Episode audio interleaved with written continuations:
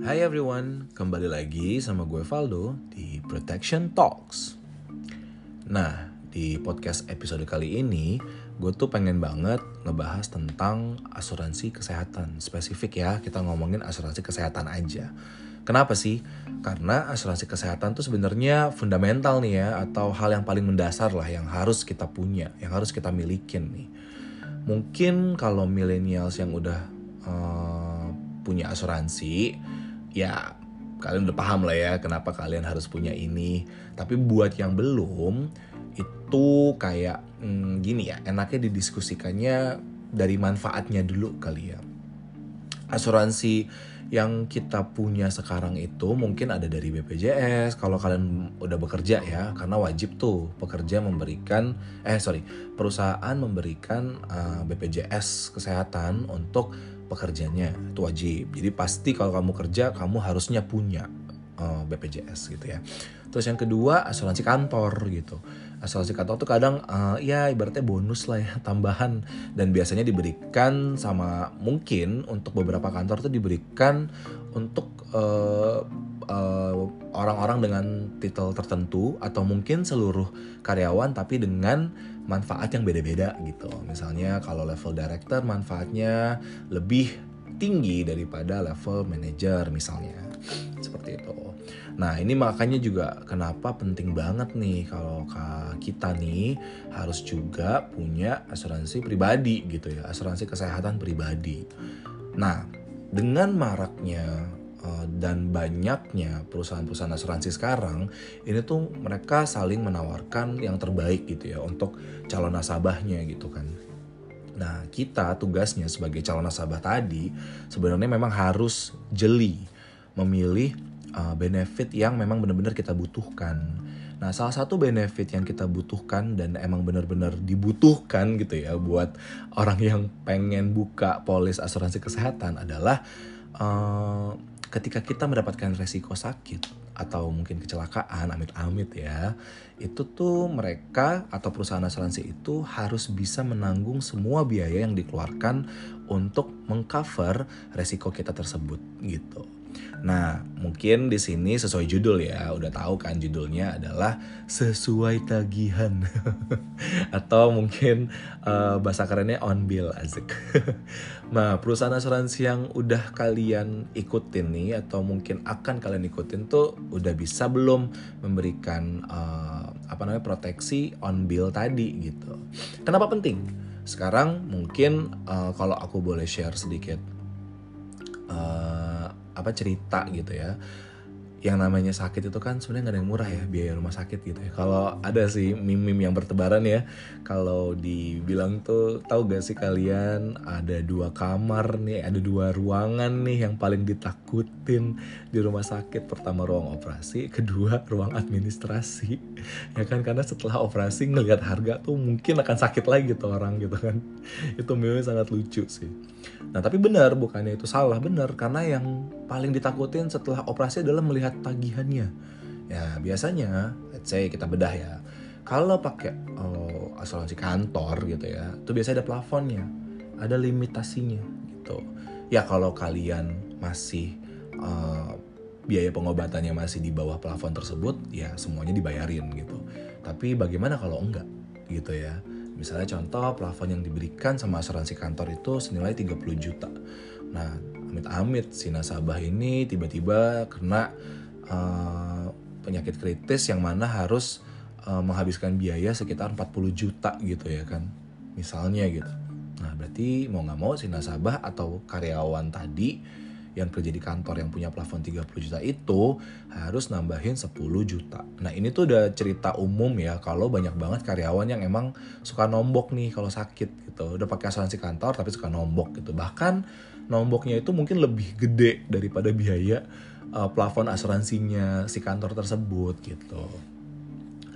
Kan ada BPJS, BPJS kayaknya dibayar semuanya deh betul. Tapi ingat di BPJS itu banyak proses yang harus dilakukan. Yang pertama kita mesti antri di Vaskes untuk mendapatkan rujukan. Nah sistem rujukan inilah yang membuat kita mungkin sedikit tidak nyaman gitu ya. Misalnya uh, kita tuh punya sakit emergensi nih ya, misalnya sakitnya itu misalnya uh, jantung gitu amit-amit lagi ya. Nah aduh kita nggak bisa tuh langsung milih rumah sakit. Gue mau masuk rumah sakit yang paling mewah. Yang paling mewah di mana gue pengen masuk gitu. Nggak bisa tuh. Yang paling terbagus yang paling terbaik di kota ini gue pengen masuk. Nggak bisa tuh. Mesti ke fase ke satu dulu.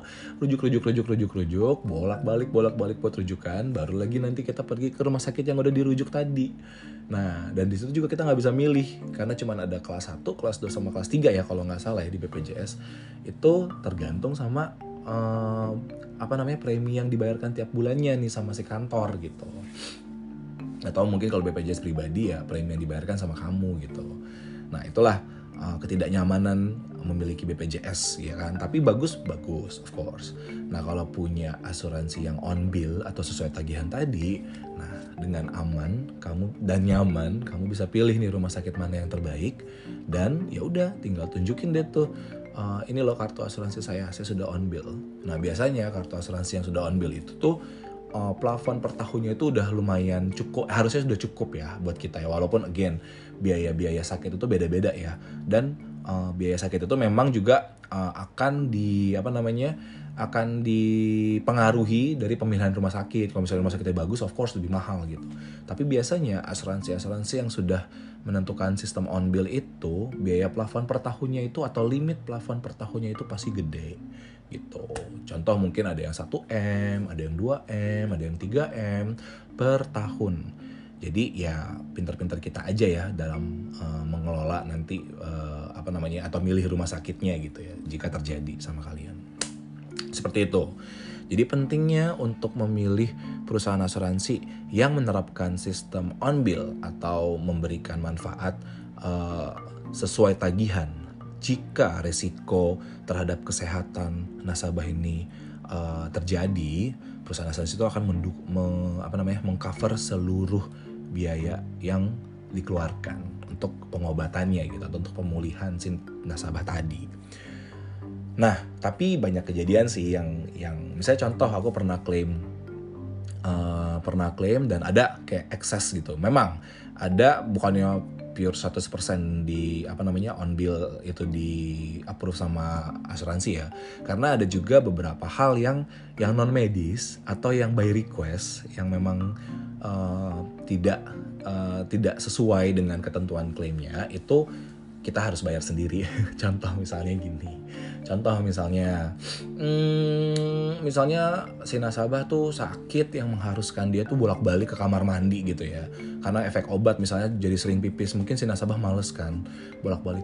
So saya mau pakai pampers aja deh, pampers untuk dewasa gitu. Nah itu kan minta ya, ya kan. Nah permintaan itulah yang tidak akan di approve sama uh, perusahaan asuransi biasanya nih uh, karena ya dianggap keinginan dari si pasien. Padahal pasiennya tuh bisa jalan ke kamar mandi untuk pipis. Tapi kalau bolak balik capek minta pampers ya udah itu dikecualikan uh, jadi nanti ada biayanya tuh yang di approve misalnya dari satu juta yang nggak di approve lima puluh ribu buat beli pampers. Nah lima puluh ribu itu harus memang dibayarkan oleh uh, nasabah ini. Contoh yang lain biasanya tuh yang nggak di cover tuh biasanya multivitamin. Karena mintaan uh, atau mungkin uh, kalaupun dokter kasih biasanya multivitamin itu memang tidak di apa namanya tidak ditanggung ya oleh perusahaan asuransi. Dan banyak hal lainnya lah. Biasanya nanti itu kalau ketahuan dari musik sakitnya apa ada hal-hal yang memang uh, kita itu juga nggak ditanggung gitu. Tapi itu biasanya kecil.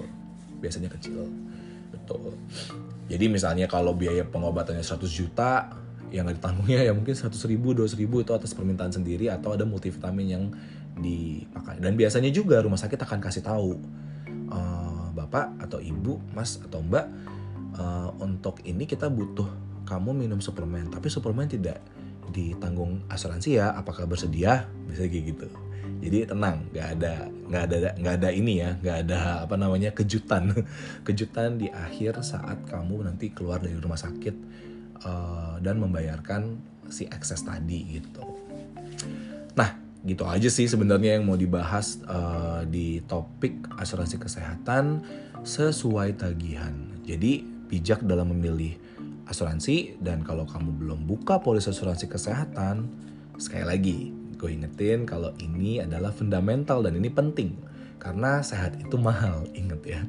Dan kalau misalnya kamu udah memproteksi diri kamu dengan asuransi kesehatan, that's great mungkin nanti kamu bisa upgrade nih ke benefit yang lebih menguntungkan untuk kamu atau mungkin lebih kamu butuhkan saat ini.